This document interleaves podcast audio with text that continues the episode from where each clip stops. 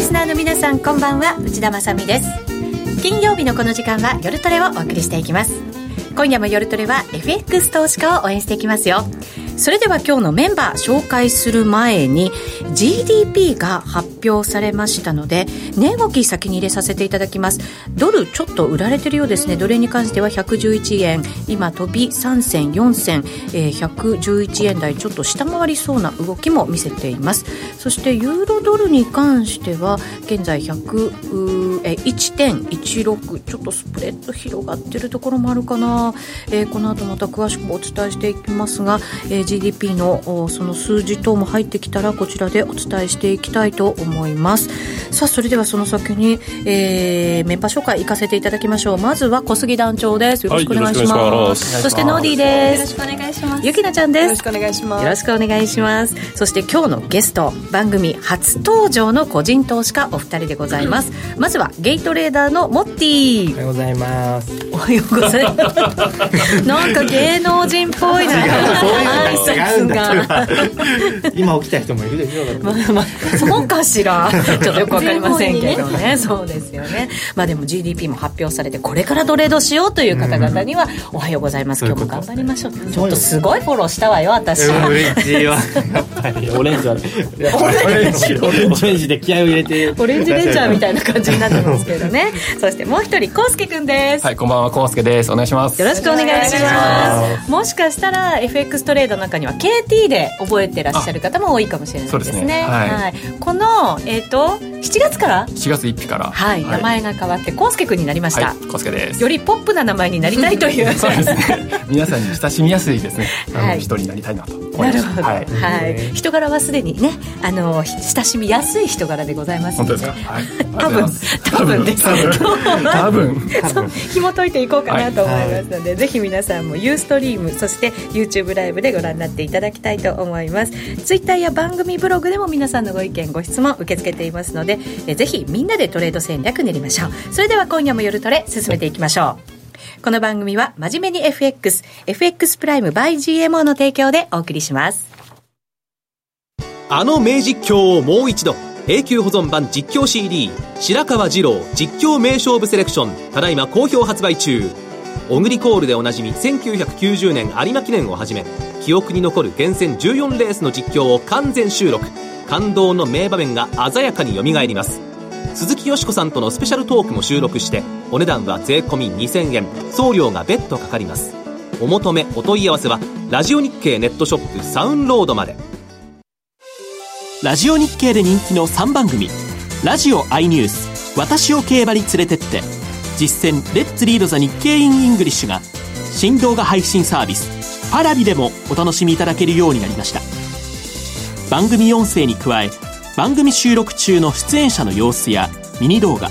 役立つ文字情報などパラビならではの情報が満載ですぜひ新動画配信サービスパラビをご利用くださいさあ、それでは今日は個人トレーダー特集でお送りしていきます。改めまして今日のゲスト、コウスケくん。はい、そして、モッティ君、はい、モッティ君じゃないよ、モッティです。 ごめん。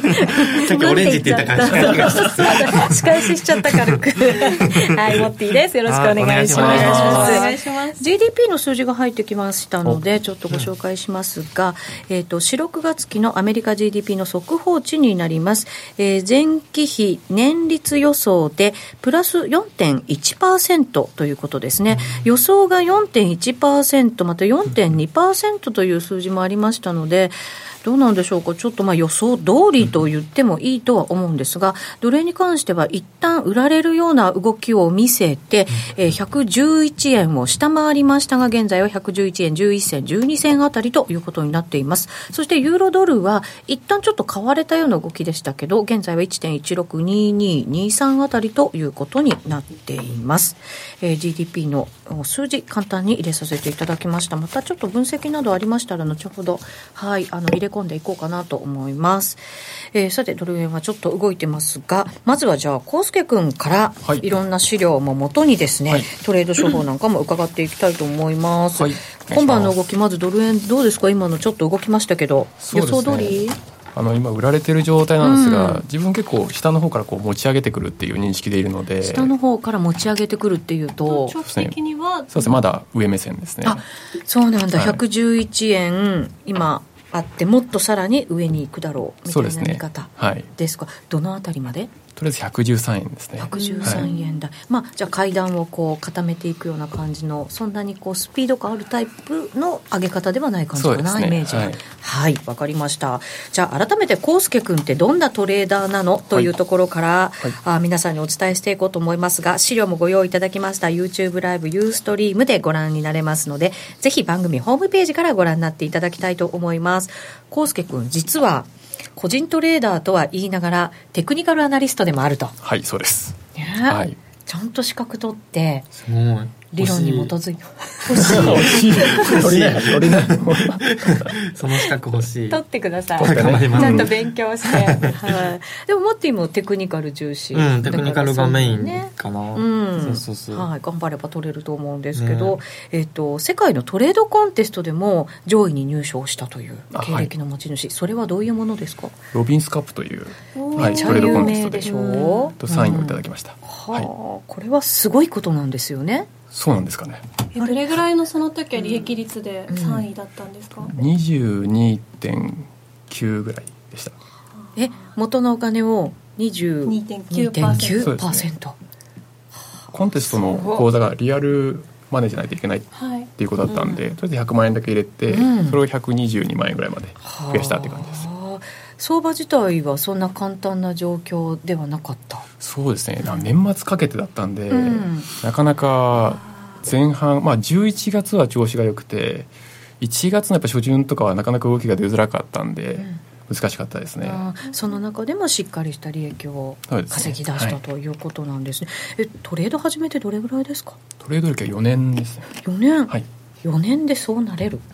わああれノ ノーディーのが先輩じゃないあれとりあえず利益だけで言ったらもしかしたらそうですね確実だって夜トレで始めてもう何年8年8年あそんなに夜トレ長は、いわねそんなに長くないんですけどトレード始めて8年ぐらいなんですけど前半半分が実質ゼロみたいうな、んむしろマイナスから這い上がってきたタイプなんで、ノーディーは最初夜トレに出た時に、はいえっと、負けトレーダーの、えっと、診察そうなんです室みたいなやつはでい診断しますみたいえなーコーナー面で白。そうすごい負けトレーダーだった私をこうどうにかしてよくしてもらおうっていうか診察を受けに来たんですけど患者だったんですよ。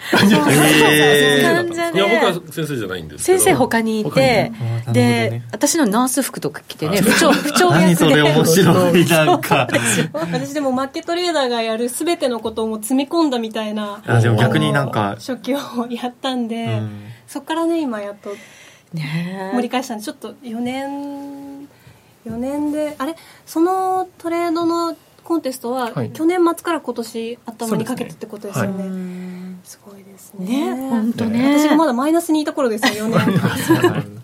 でもノーディーもねなんか大人の女性のトレーダーになったなって感じがしますけうど、んありがとうございますはい、今もうでも FX 攻略なんかで執筆もしたりとか、ははいいラジオ日経でも他の番組に出てくれたりと、すごいはい、活躍中とはいいうトレーダーありがたいことにでござ本当にありがとうございます今大注目の、はい、康介くんなんですが、じゃあどんなビジュアル系バンドだったんだろうあのそれでもすごい気になやっぱるりねこれやっぱり気になるでしょ元ビジュアル系のミュージシャンとしてそうなんですよこれもね資料をぜひぜひご覧いただきたいなと思うんですけど写真これどうも出てるんですかね出てる出てるんですか出てますあらまあ出てるそうですはい、はいすごいどうよモーディすごいです。えー、すごい綺麗。言言葉にならないすごいですねが出たんだけどなんかちょっとやっぱりこうどっちから入るかによって印象がだいぶ変わる感じしますね。うんそうですよね歌、ボーカルだったんですかギターでしたへえ、ね綺麗でしょ綺麗でなんか可愛いっていう透き通るような透明感のある感じの当時から透明感の。どうもシソのような透明感 だからねつけるかなみたいな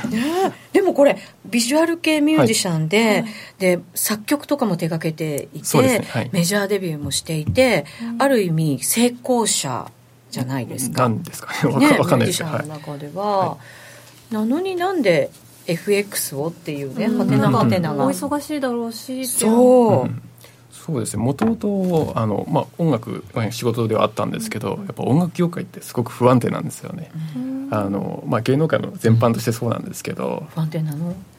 どうですか安定はしてないですねそうここはちょっと ねさりげなく流しておきましょうはい、はいでもやっぱその投資で稼いでそれも副収入を得ることで、あの自分のこう好きな音楽をもっと楽しくやりたいなと思って、お金のこと気にせずにもっと音楽活動に打ち込みたいなっていうのがあったんでまずそれでうん、投資信託から始めたんですよね手堅いところからまた 行かれましたね一番難しくないだろうなっていうあもうプ人ロに任ねせで、運用を任せられるっていう、でもなんかビジュアル系バンドとは本当に違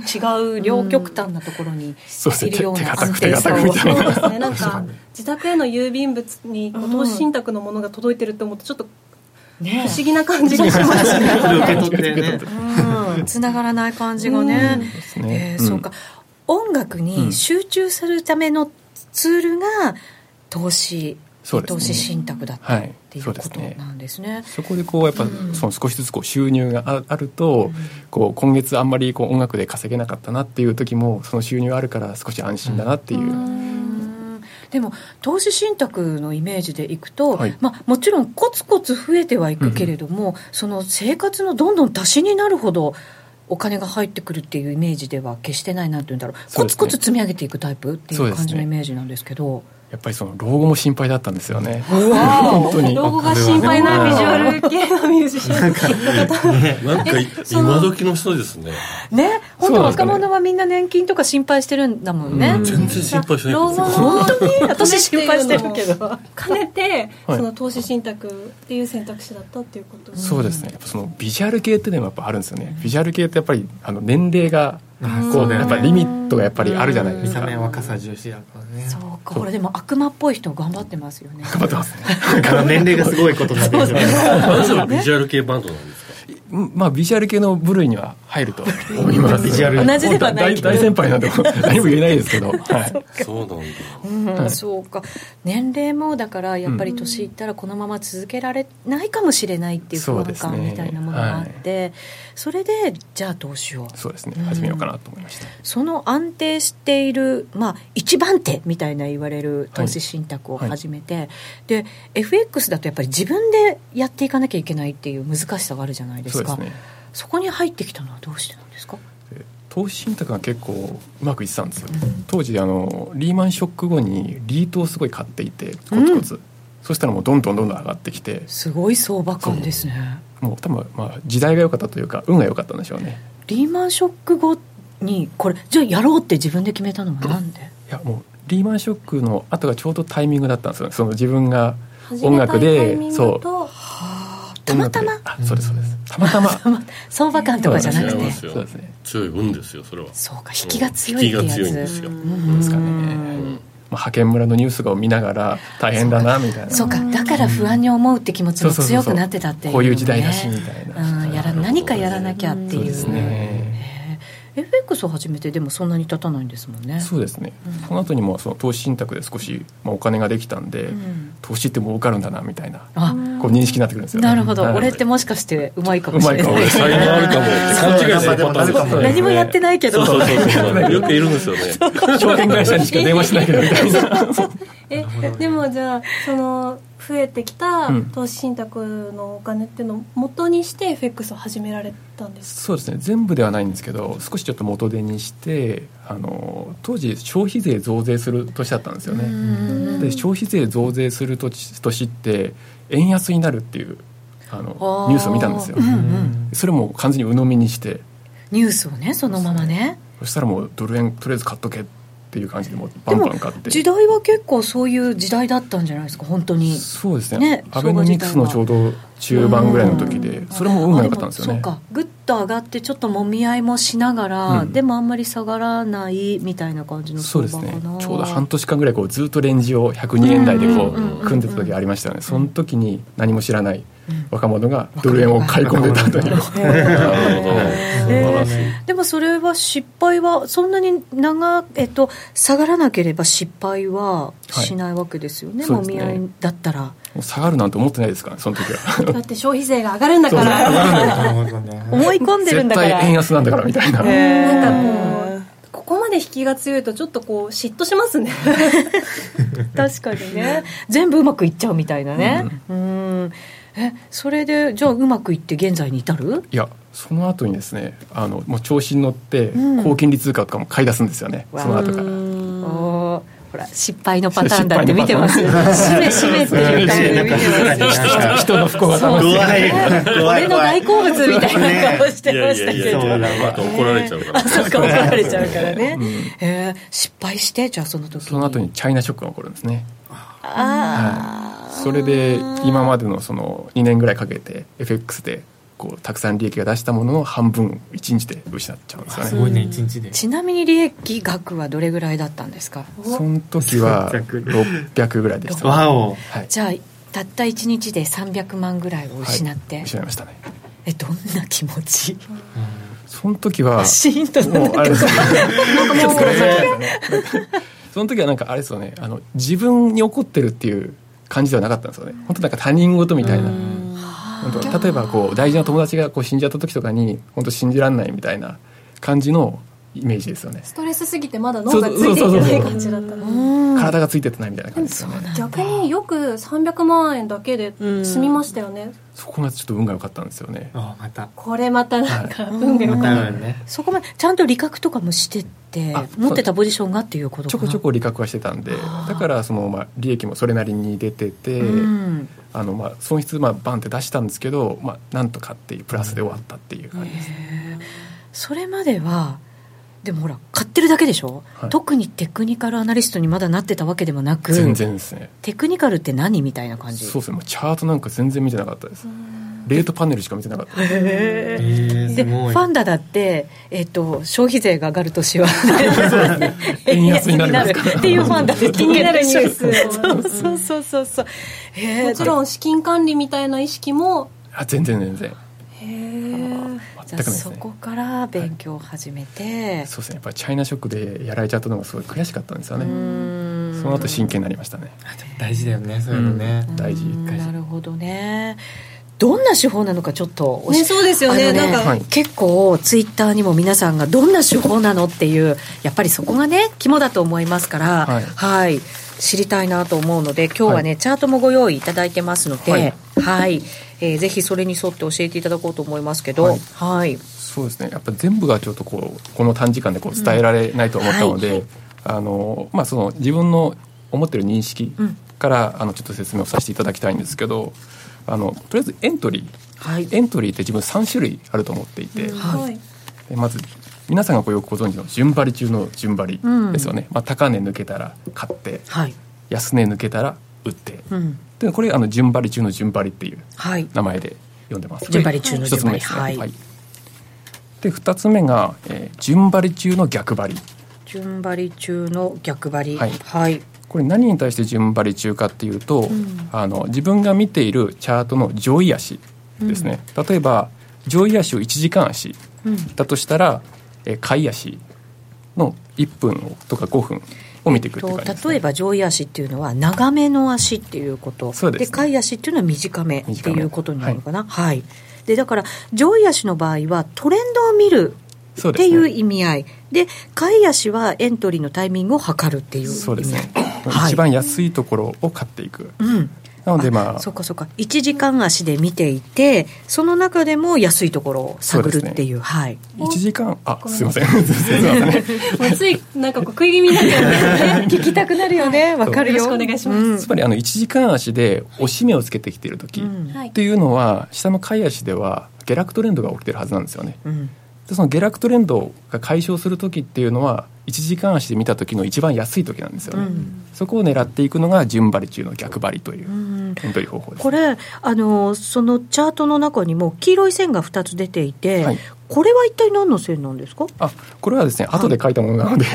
あれなんですけど、まあ、はいここが意識されたよねっていうので、はいえー黄色いゾーンを書いてまあすね。そうかそうか、えっとその下げ止まったところとかそうですねそういうことで後から入れた線そうですね、うんもうこれまた下に下がってきたら、はいそういうところがやっぱりサポートになったりするのでゆっ有効なライン、うん引いていきますねなので、えー、と止まったところはそこで引いていくっていうことになるわけですね。そうですねはいそうするとじゃあ今順張り中の順張りだったら、いはいえー、とその1時間足で上昇トレトレンドの時に、はいえー、とあこれ順張り中の逆張りか、はい逆張りで下がってきたところで入っていくと。そうですねはい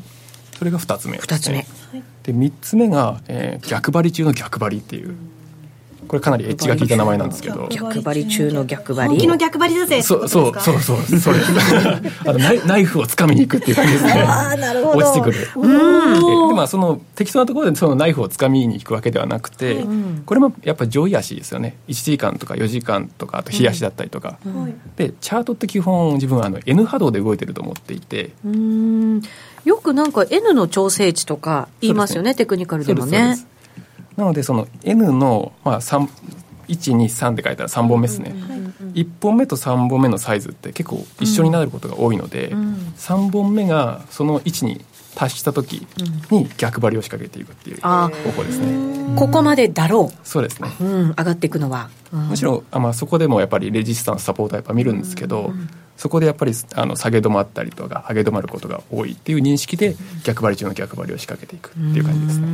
エントリーのタイミングがやっぱり一番大事ですか理覚も大事なんですけどやっぱりエントリーって客観視して見れる場所でもあるんで、その相場自体を大事だと思ってます、なるほど、はいじゃあ引きつけて引きつけて、い自分の得意なパターンで入っていく入っていくはいでこの3つのパターンをいつも意識しながらチそうャですねートを見ている、はいということなんです、はいこれ、えっと、エントリーしてはい利確までは結構短めなんですよね、そうですね自分の場合だとスキャルが多いので、うんスキャルの講座だと本当早いですね10分持たなかったりとか30分30分はもう持たないですねえーでもやっぱり1時間足とか日足とかそういう上位足って言われるところの基本は長めでしっかり見ていく必要がある、そうですね大きな流れは確認しつつ、うんその瞬間瞬間というか近い足ではちゃんといいタイミングを探ってるってすそごういでなすんねか、うんこれななかなかできないですよね、うんこう、自分のタイミングまで待つみたいなのがそうだってスキャルピングっていうと本当に1日に何回も何十回も何百回もエントリーしてで細かい利益をこう積み上げていくってタイプの勝手にイメージを持ってたんですけどこのやり方だとあんまり入らないそうですでね引きつけて引きつけて入るっていう感じですよもうね。日によっては一回も入れない時はありますね、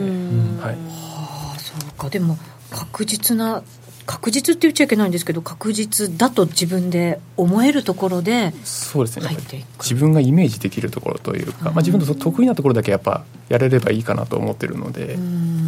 この3種類の中でこう、入り方にエントリーの仕方によってロスカットのレベルって違ったりするんですかおいい全然違いますねあ、うん本当ですか、そこすごくいい質問自分がいい質問言いたかったところなんですよ、うんではよろしくお願いいたします、まずあのこの順張り中の順張りって、うんはい一番ロスカットが広くなっちゃうんですよ順張り高値安値でこうストップをかけようとするとあーなのでまあそのストップまでの幅が多いってことは、まあ、そこまでスキャルでロットがかけれないっていうのがありますよね、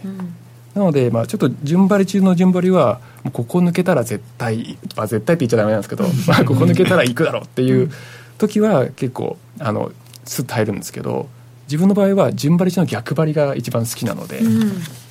そこが一番やっぱりストップまで浅くできるし、んロットもかけれるし、うんストップの目安がつけやすいよねそうですねはいん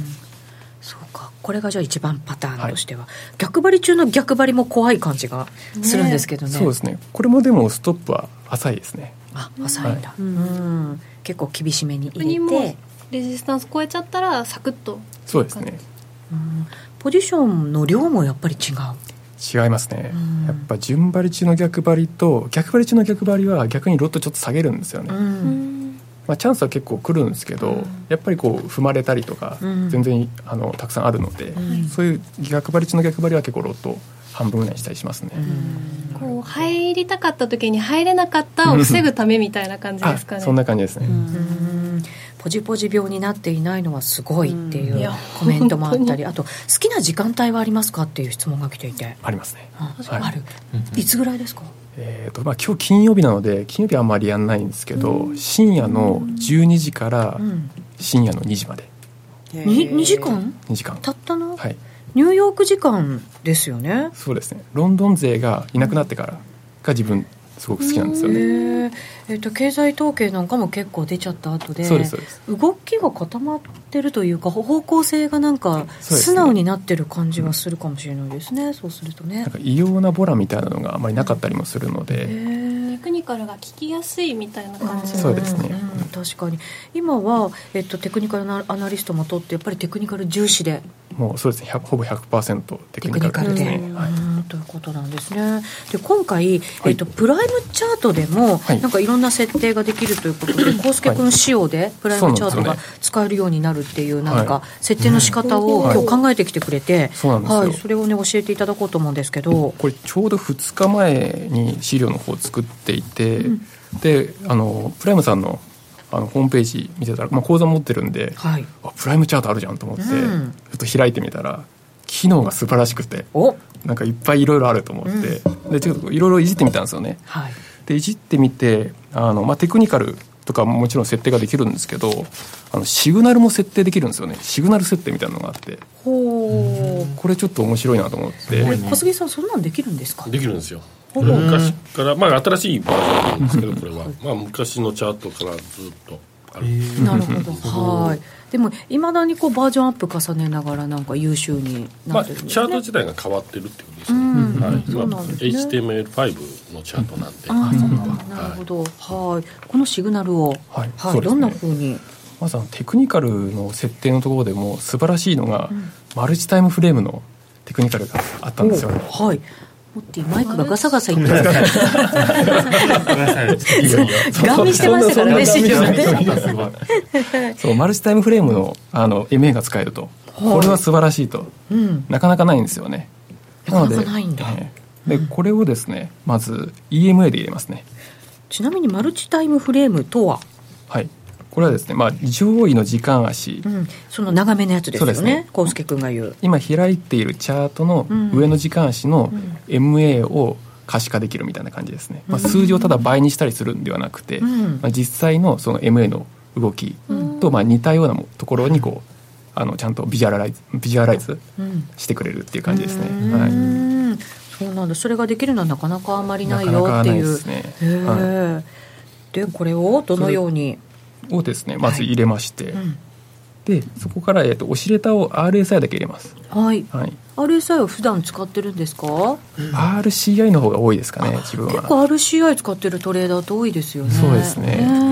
RSI よりかは結構曲線的というかあの実際のチャートの動きに近いので滑らかですごく見やすいんですようね、んうんうんでまあ、今回はでも RSI を入れます、はいあえてはい、うん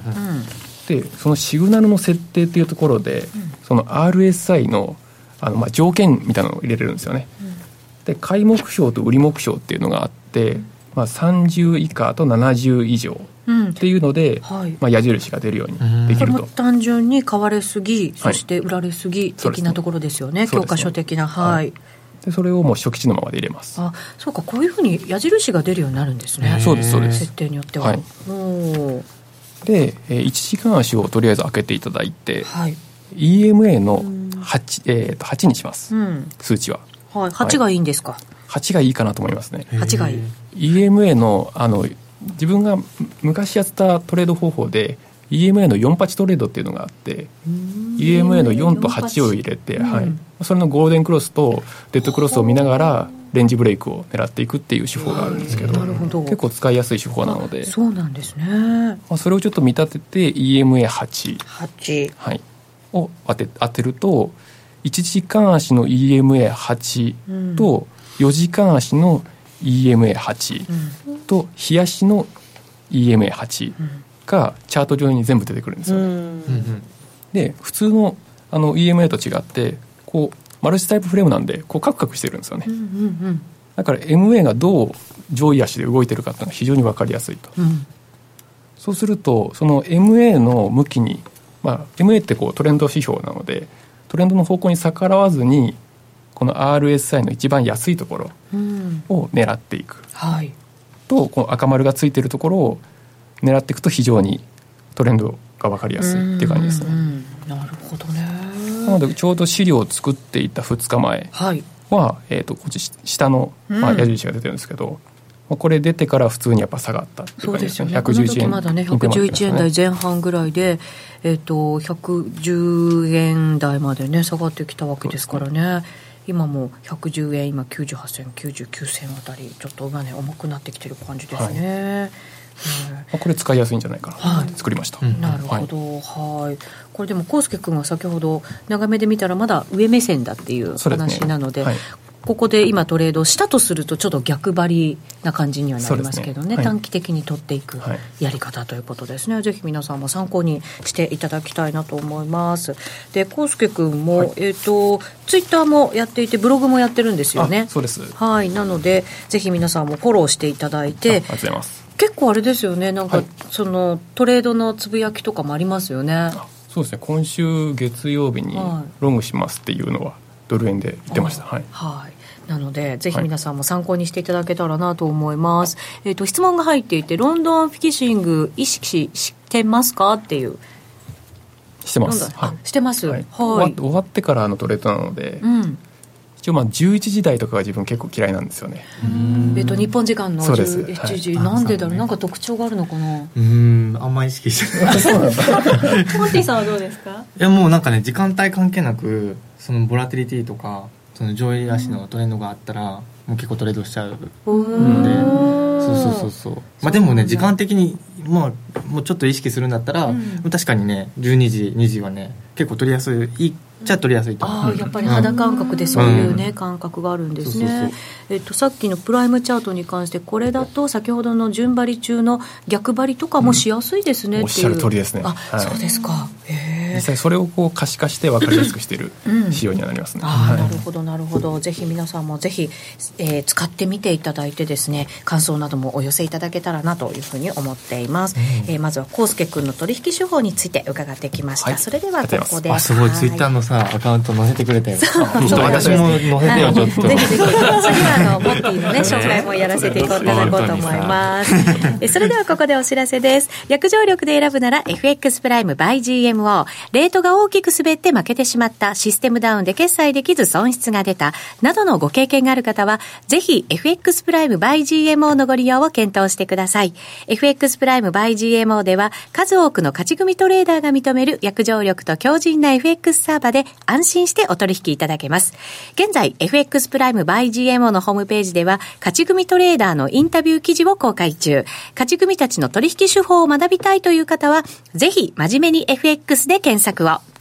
株式会社 FX プライムバイ GMO は関東財務局長、金賞第259号の金融商品取引業者です。当社で取り扱う商品は価格の変動などにより投資額以上の損失が発生することがあります。取引開始にあたっては契約締結前交付書面を熟読、ご理解いただいた上でご自身の判断にてお願いいたします。詳しくは契約締結前交付書面などをお読みください。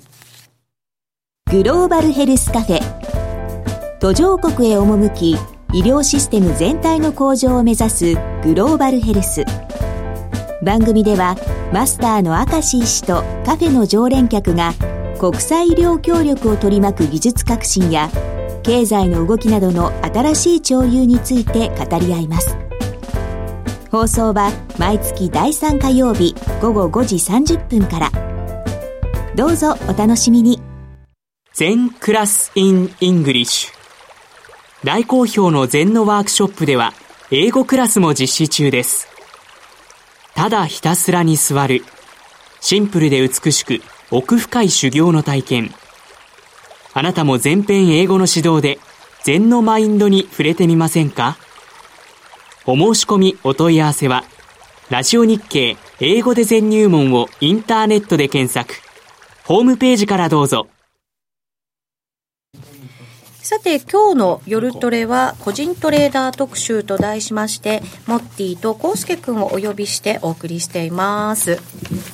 えーさて現在ドル円111円を挟んでの動きとなっていますユーロドルは1.1640あたりでの推移、えーちょっとドルが全般弱いかなという感じですが、ね売られてきましたねはい今日は GDP がアメリカの数字発表されて、えっ、と先ほどお伝えしたのはまあ予想とほぼ同じだよねっていうことだったんですけどノーディなぜドル円が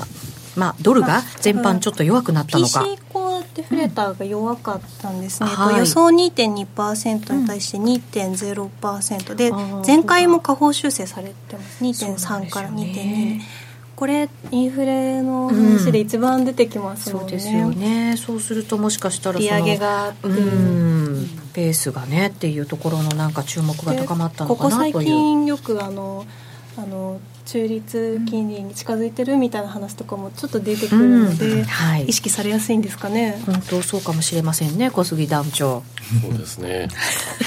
そうです ねというコメントが返ってきましたいやちょっと今コメントで、はいあの T シャツ罰ゲームで すか。これ罰ゲームじゃないんですよ。これあ国益でプのライド一部こうレアなお客さんしか持ってないっていう。そうなんですよね、えープレミアムこの世の中に何枚しかないんですもんえねっ、とマックス100枚しかない。あらうんすごいそレれアじゃをん私たちが1枚ずつ持ってうん、あと残りでまあ70枚ぐらいま だ僕こでの机にあるのかな在庫ですからあるのはい、前にリスナープレゼントもねあさせていただい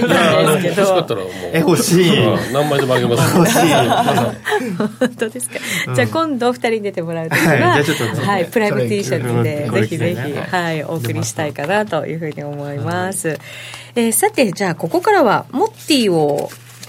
中心に進めていこうかなと思います、はいそうですちょっとジェイドさんあねりがとうねはいジェイドさんツイッターのアカウントそうとだ、かさっきのツイッねターのアカウントありがとう大好きよはいありがとうございます大好素き敵よでっすて、ねあ 来たよ今日あれでも今日初素敵じゃんうんそうですね めっちゃ言うって言ってたんです モッティのね口癖ががなんかね、うん素敵よねそうそうそうそうとか素敵だよね何でもかんでもが素敵っていうからね多くてそうそうそうそれを今小杉団長が真似してね嬉しいことだわ言ってみたんだけどそうそうそうはいさてじゃあモッティの改めて紹介をはい私が何度もゲイトレーダーと言っていますが、男の子が好きはいそうです女の子嫌いあ嫌い じゃないモッティがねごめんなさい今違うよモッティがね大将じゃないはい、そうそうそう。あの、恋愛対象じゃないってこと。 そういう目では見てないよっていう話。ごめん、嫌いって、なんか、あの、結構ね、もうパッて、なんかこう言っちゃうからね。いつも。思ってないよ。思ってないんだけまどた。ここさっきからすごい仲いいのに嫌いって思われ違うってたば、勘違いしないで よ。ほんまに。はいそうそうそう。えっとえっ、といつから FX をちょっとごめんね、ま真面目な話に入っちゃっいやいてやい急やにまあ、6年前ぐらいから。 6年前、うんおーやっててきっかけはきっかけはね。康介さんのねだいぶ先輩ですよいやいやいやいや。本当だ2年ぐらい先輩二十歳ぐらいからですかそうだね、ちょうど二十歳ぐらいの時から始めた感じで。二十歳っていうとまだ学生とかもまあ、その時はね、ん何やってたっけ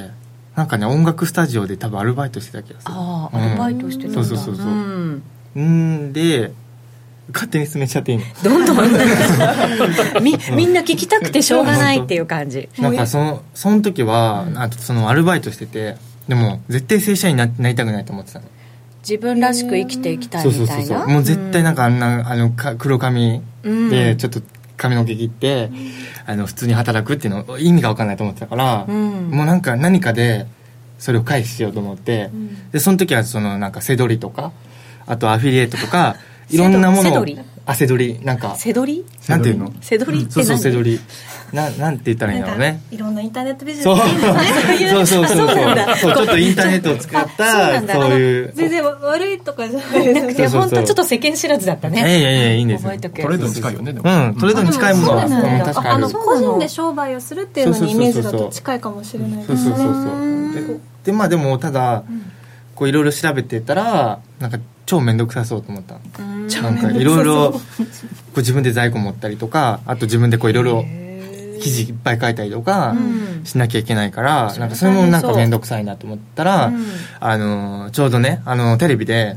東大院生がああのトレーダーそう「ドゥルルー」みたいなさ、番組あったじゃないですか、うんうんうんそうそれでなんか東大生のトレーダーの方が出ててでなんかその一晩で三何いくらだったか忘れちゃったんだけど何十万か稼いでらっしゃって、うんそれ見た時にあこれならできそうと思ってへえそうそっからもう FX っていうのをネットでめっちゃ調べて、でもひたすら片っ端口座開いてみたいなへえそうそうそうじゃあもちろん、んチャートとかも勉強して全然へも うそんとなにりあえず調べたのにうん FX 調べたんだけど、もう口座ただ開いただけでもうそこでもう給料とかぶっ込んじゃってぶっこんじゃってそうアルバイトだよねそなの頃そうなのだけでどもなんそのかお金稼げる感じがしたのもう勉勉強しなくてもいけるっていうなんかな変んなかちょっとそこを二人とも似てらっしゃいますそうねそう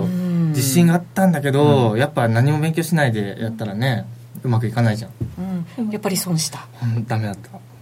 で今お二人のこと似てるって言ったんですけどわた私も全く一緒なん で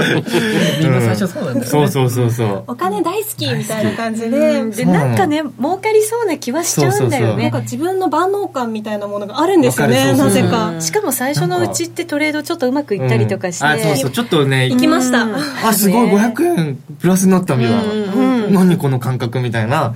そしたら次の瞬間1000円損したりとか、んうんでもなんかいけそうみたいなのがあったからもうなんかずっとそれやっててそうそうそうそうえそれでどれぐらいそういうトレードを続けていたそれをもうかれこれもう4年とか3年半ぐらいかなちょっと待って FX 歴6やる年のうちのえもう4半分以上年ぐらいはそんなトレードもうなんをか血迷ってた本当に大丈夫だった大丈夫生じゃなかった活できてたそこ大丈夫がじゃないねちょっと心配になりますよねなるギリギリせこうなんか生活費を残しつつ、まあ、ちょっと余裕のあるっていうかよく FX 続けてましたねなんかやっぱりどうしても正社員になりたくなくてそこ大事うんだそこはやっぱり重も要うなんだかそれだけがもう月を動かしてたっていうかうんそうそうそうそうでもうな基本的には面倒くさがり屋だからもうなんかパッとそのチャート見てパッてこうできるのがうんなんかすごい魅力的だったんですよねそうそうそうそうもう結構典型的なねうんあのそういう負けトレーダーみたいな感じで入ったんだけどへーでもがど4年うしてでしょうん4年負け続けたらもうなかなかできないよ、うん本当は、だからもうそれを変えるきっかけがあって、んもうなんかずっとこういろいろ商材とか買ったりとかあとあーインジケーターをもういっぱい無料で MT4 を結構使ってて、うんそれをいっぱい探しててでもう全然勝てない、ってなった時にこのままじゃまずいと思って直接教わろう買ってる人にトレーダーにそうそれが多分一番早いなと思って、うんうんうんでなんか専業トレーダーの方をちょっと片っ端から探して、えーこれはでも康介君も同じそうですだよね、うんなんか先輩トレーダーに教えてもらってっていう師匠と先生に教えてもらっああてそうだそうだ、ん同じですねそうそうそうねそだうからそれをだから真似してや、うん真似しあない真似してあごめんなさ いじゃあ康介君の真似じゃなくてそ 違う違うの師匠を先輩の、あまあ、そのそう産業トレーダーの方を教えていただいて、まあ、何が重要かっていうのをそこで知ったんですよでそこで知ったのがあのトレンドフォローが大事とにかくその大きい足の、えートレンドを重視するっていうのとあとはその過去の値動きをいっぱい見て、その練習するっていうのがすごい大事だなっていうのを聞いたんですよ私はううんん、トレンドフォローっていう意味ではやっぱりこれ康介君も同じう、よなんだ感からじそうそう、ね似さってきるそかもしれのない手法とか聞いてて、うんすごい似てる部分もあうんるであとはうん過去の値動きをうん見て勉強するっていうそのうはそうそうそうやっぱその結局なんかこういろいろファンダメンタルズとかあるけどで大体値動きって似通ってるパターンっていくつかあって、それをこう過去のチャートでずっと見ていくとあここ一緒じゃんみたいなへーで実際にそれでトレードするとあ本当にこううまくいくみたいな、うんそういうパターンが結構あるんですよなるほど、うんこれはさっきの康介君のエントリーのタイミングの形も、まあ、3つあってっていうふうに教えてもらったけど、やっぱりそういうふうになりやすいってそういそううパそターンはやうっぱありますねこはいとなんだでそれをやっぱその1分足から、まあ本当に日足まで見ていくと、同じようなパターンって結構あってその違う足でも。うんでそれをこううまくあのーまんべんなく見ていくと、この大きい動き見つつちっちゃい動きの一番いいところで入れたりするそうそうっていうのがあるんですよ頑張ったね面倒くさがり屋のモッティがいや本当にね、うんうん一時期辛かった、本当うん、でそれはで利益が出るようになるそうそうそうそうででそれであとはもうその職場を前はあのーなんかテレアポをやってたんですけど、うんそれもアルバイトでねでなんいろいろやかってたそうでもなんか FX だけは稼げてなかったから、なんかこう手に職をつけなきゃと思ってどうしようと思った時にやっぱこれからネットの時代だから、やっぱそのウェブを自分で作れるようになろうと思っておおそのウェブデザイナーの未経験ができる仕事を探してたら、ちょうどその投資の教育をしてる会社がその募集し てて未経験からこんな奇跡はないと思って、5社ぐらいいろいろ受けたんですけど、そこだけ受かったんですよそそこでじゃあそこでウェブデザイナーをしながらながら投資もそう勉強した勝手に学べちゃうみたいな、そうなんですよ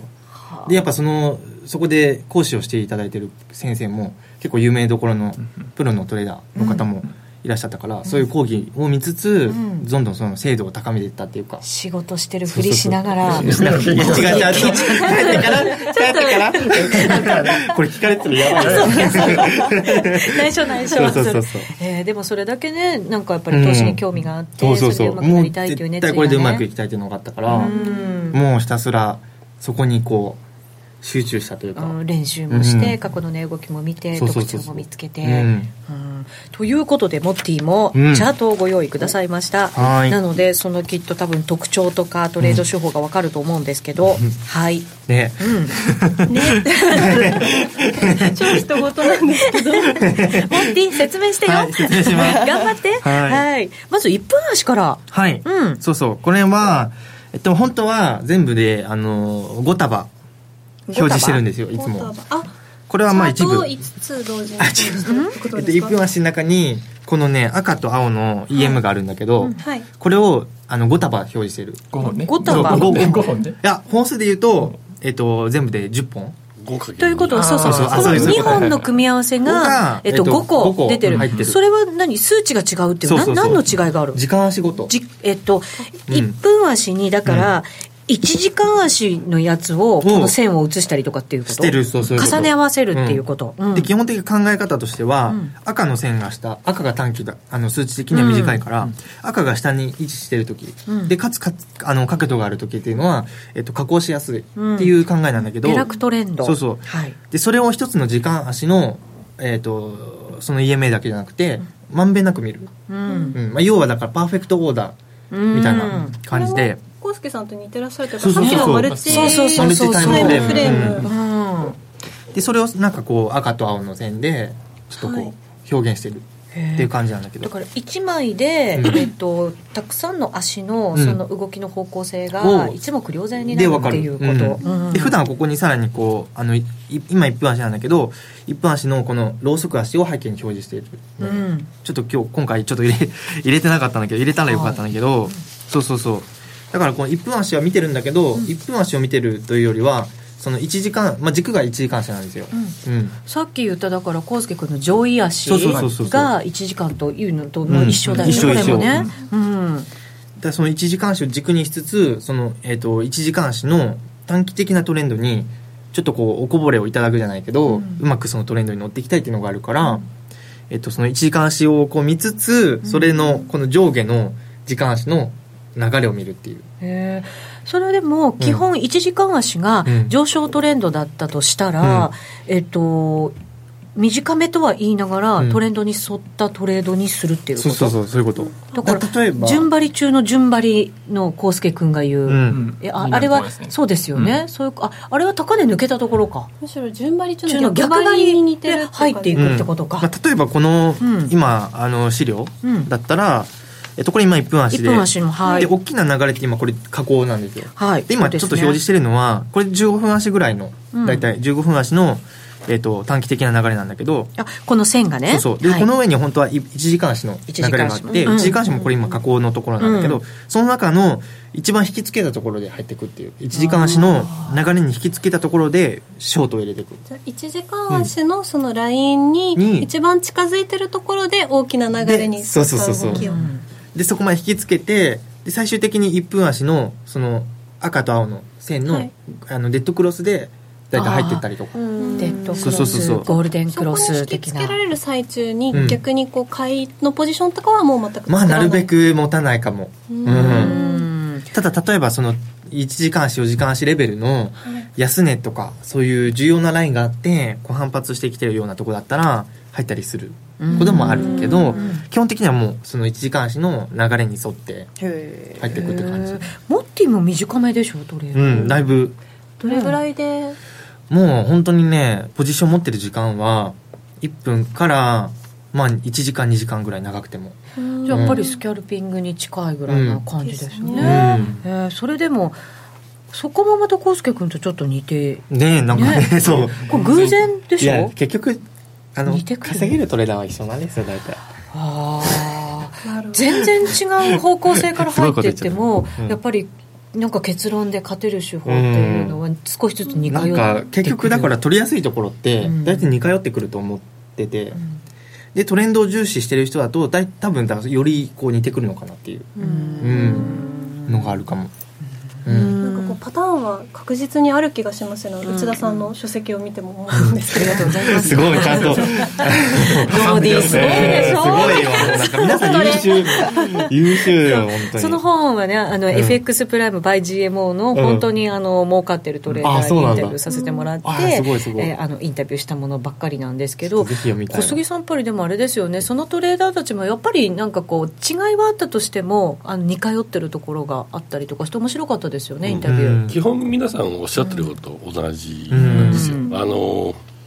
優位性のあるところで水平線高安うんを見ながら、うんあの得意な時間足でトレードしていそうそうそうくそうっていうあの大体皆さんこう今もお二人の話聞いてて思ったんですけどちゃんと説明できるじゃないですか、はい、うんちゃんと説明できてちゃんと説明通りに取引してるからうん利益が出るうんっていう、これはねあのなかなかこ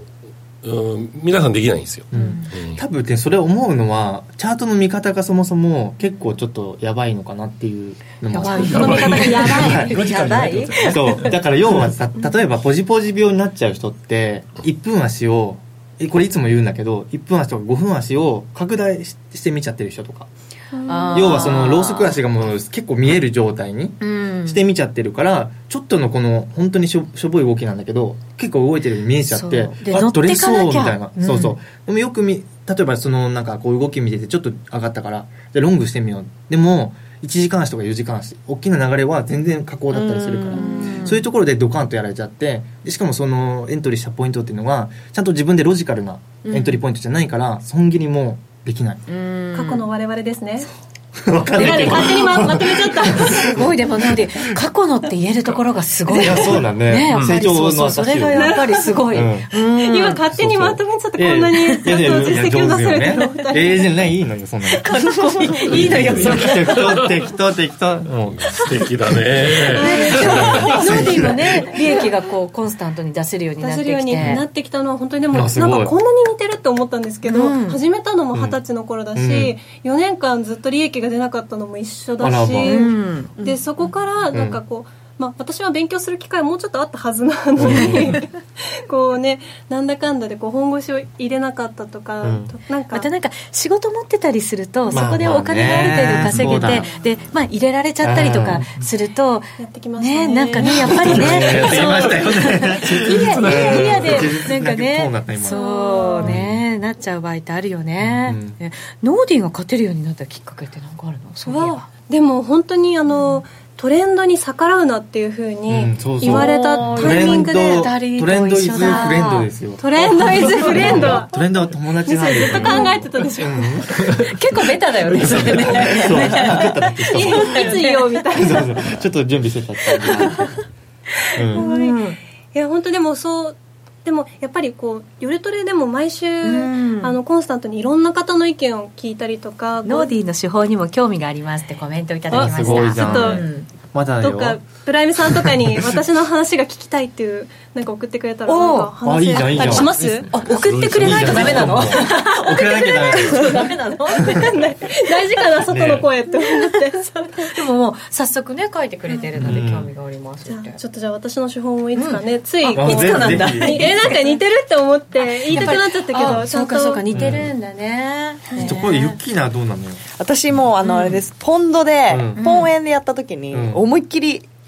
ちょっとやられちゃった時があってやられちゃったなんかでもポンドでやりたいんわですよかる俺ポンド円大好きなんで大好きですか大好きなだんっでてすさ、よおとおとといなんかさポンドドルでちょっと調子こいちゃってさ吹っ飛ばしたもん久しぶりになんか大きくやられたそっうてんれ言っはチてャートを見て、あいけると思っていやなんかもう中期的には上昇するって思ってたんだけど、目私も線そうが思ったも道具で入うった最近短期目線すぎて、うんうんうんちょっと損切りを早めちゃったら、その後上がっちゃったみ一たいな昨日ってもしかしてうんあの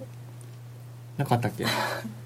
昨日ってあれ何なんだあれ違うきえ私今ドラギさん喋ったのいつでしたっけえっ、と木曜日木曜日昨日か昨日あそうだびっくりしたあのタイミングかと思ってうんうんそんなとこそんなギャンでブルトレードしないよ強いと思ってそうかやっぱりイベントとかはやらないやらないねやらないえこれまあコスケ君も一終わ緒イベントの時はやらないですねやらないえそれはもうポジションをスクエアにしちゃうっていうことじゃないくあてとスイング気味のポジションはずっと持ってますけうど、ん斜めは残してスキャルはやらないですねやらないやらなあいもう十分学んだもんだってあの人たち喋ってなんか下がったって思ったらそこから全戻しとかしてくるじゃないですかやめてよってなんか本当になんかいいよなんかどうでもいいお金とかでさこう YouTube とかつけながらさやるうわーとかやる分にはいいけどさちゃんとした試験でやりたくないよねやっぱりーえモッティの損切りっていうのはどういうふうにあるのそんぐらいのもいろいろ目安はあるんだけど、まあ、基本的に1時間足の、まあ、高値安値のラインだったりとか、あとはまあ他にちょっと意識されてそうなラインがあったらそこでやったりとか、うんあとはなんだろうその上位時間足の短期の流れを下抜けてくるとか、うんそういうところで見てるじかゃあな。ラインを、うんえっと、水平線もそしてトレンドラインもしっかり引いて、でそれには逆らわないっていうようまあ、な基本的に逆らわないかな、ああうん、これもでも分かりやすくてシンプルな感じ、うん王道中の王道、で、まあ、一応入る前に、うんまあ、大体そこら辺で損切りしたらいくらぐらい損するっていうのも結構頭に入ってるからそうそうそれ以上損しないようにうーんこれはもう康介君も最初にエントリーする前に損切りのやり方なんかはしっかりイメージをしておいて、そうですね、うんでなるべくあの自分はストップに当たる前に自分で損を切ろうって思っていますへえ新しいだいやそのツッコミも新しいよなるほど、まさかの新しいよ新しいよ初めて言われた、うんすごいじゃんニューウェーブ生まれたよ今日一だったなんか今の笑いが、今何聞いたかとか一瞬で飛んじゃいましたうんでもやっぱり何それ入れたストップよりも自分で切るっていうのは何かやっぱり意味があるわけ、そうですね事前にやっぱそのチャートの波を自分で予測してるわけなんで、それがこう裏切られた時っていうのは自分で切るべきだと思うんですよね、ギリギリまで待っちゃう急ぎね私もう切られるのずーっと見てる切られス待トッちプ自体も自分でもう決めてるわけじゃないですかそうです自ね分が決めたストップじゃないですか、そうですねそこにさらにそさらにもうおいももっと損を少なくしたいと思って切るようにしてますなるほどですへーそうか その理覚はモッティ理覚はね理覚はもうその時の相場の流れにも結構左右するボラティリティとかえー、ともっと上に行きそうだみたいな雰囲気まがああっもたうら長本め当に上位時間し足もしっかりとこう上昇の流れを形成してて、かつボラティリティもあってで他にも根拠が重なってる時はちょっと長めに持ったりとか、でもそういう根拠がなくて、まあ、短期的に、まあ、これこういうこんぐらいだろうっていう時はもう早めに切っちゃう、ボラティリティは数値でやっぱりあ発そう表しすてるんですすか数値とあとねインジケーターがあってうんそれを使ってこう視覚的に見てるって感あー時間ごとのそうそうそうそそううかその視覚的に見るっていうのがね自分のこう感覚じゃなくうてん視覚的に見て判断冷静にするっていうのはすごい大事なことなのかあもしれとなないんかですね、コツとしては、うんなんかすごいなんかなんだろうなあの1分足をね一回すごい縮小してみると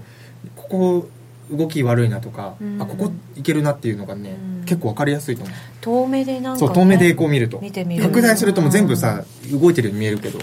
でもちゃんとこう縮小してみるとあここもみ合ってるとかさ、うんそういうのがそ見えのる自分がいる位置っていうのをしっかりとなんかこううん把そうそうそうそう握しなきゃいけないんだよね本当はねそうなのこう過去のパターンをちゃんと学んできたからこそっていう感じはしますね、パッと見て、うんなんか動き悪いなと思えるうのは、ん そう今日はなんかね新しい二人に来 てる新しい2人だ なそうそうそうでも よか分かったのはやっぱり共通点があって、うんうんでやっぱり王道中の王道はやっぱりねしっかり守らなきゃいけないんだってね、いうこなんかさとトレードの話するとさいつも緊張するんだからなんなんだろうねそんなことないわよもって 今日も大丈夫でしたなよんか大丈夫はい、えー今日は個人トレーダーモッティとコウスケ君に来ていただきました。この後、コウさん二三小枚目杉全団然長話してなどいけうどどうしましょう。延長戦ちょこっとやりますか。うんうんはい、この後じゃあちょこっと延長戦やりますので引き続き映像でご覧になっていただきたいと思います。はいラジオの前の皆さんとはお別れとなります。えー今日でですね、YouTube ライブのみの配信ということに来週からはさせていただきますので、ユーストをご覧の方々本当に今までありがとうございました。YouTube ライブでご覧になっていただきたいと思います。この番組は真面目に FX、FX プライム by GMO の提供でお送りしました。